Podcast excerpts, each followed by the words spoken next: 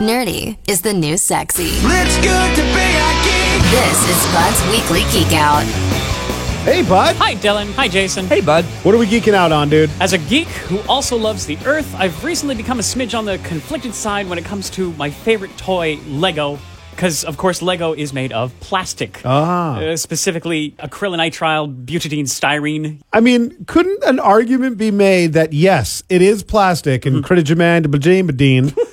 but I do not know one person, truly, who has ever thrown out Lego. Lego does not end up in the garbage. It either just gets hand down or stays in your basement for eternity. This is a super good point. Yes, that's true. But the manufacturing process is not the best thing for the Earth. So, you know, I wonder if the creativity that Lego inspires in kids all around the world maybe doesn't balance that out, maybe? I don't know. It doesn't matter because there's some great news on this front.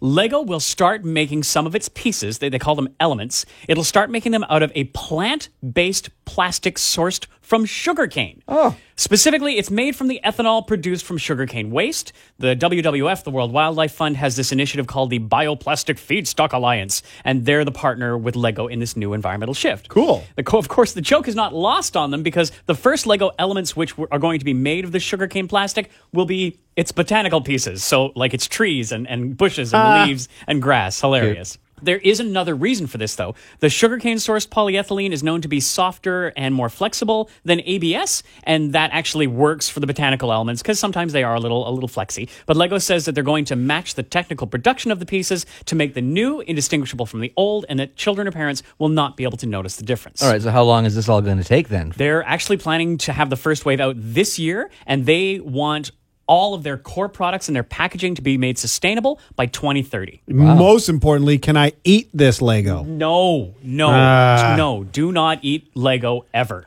Jeez. If Lego wants to make $1 trillion, not just 1 billion, but $1 trillion, then they make Lego pieces that you can eat, therefore you're forced to buy more. Ah, right. But in a product that's marketed at children, Lego. How are you going to tell the difference? And I think there's a big risk there, and I think there's probably a reason that they haven't done that yet. Trial and error, you know. Okay. You know how it is raising kids. Okay, why not just check out a cute video about the new sustainable sugarcane Lego by way of a Lego creature called Plantus Maximus at TheZone.fm/geekhouse. Awesome. Thanks so much, Bud. Thanks, Bud. Bye. Bud's Weekly Geek Out. Sometimes you know it's good to be a geek. Listen every Wednesday on The Morning Zone for more news from the world of techie type stuff.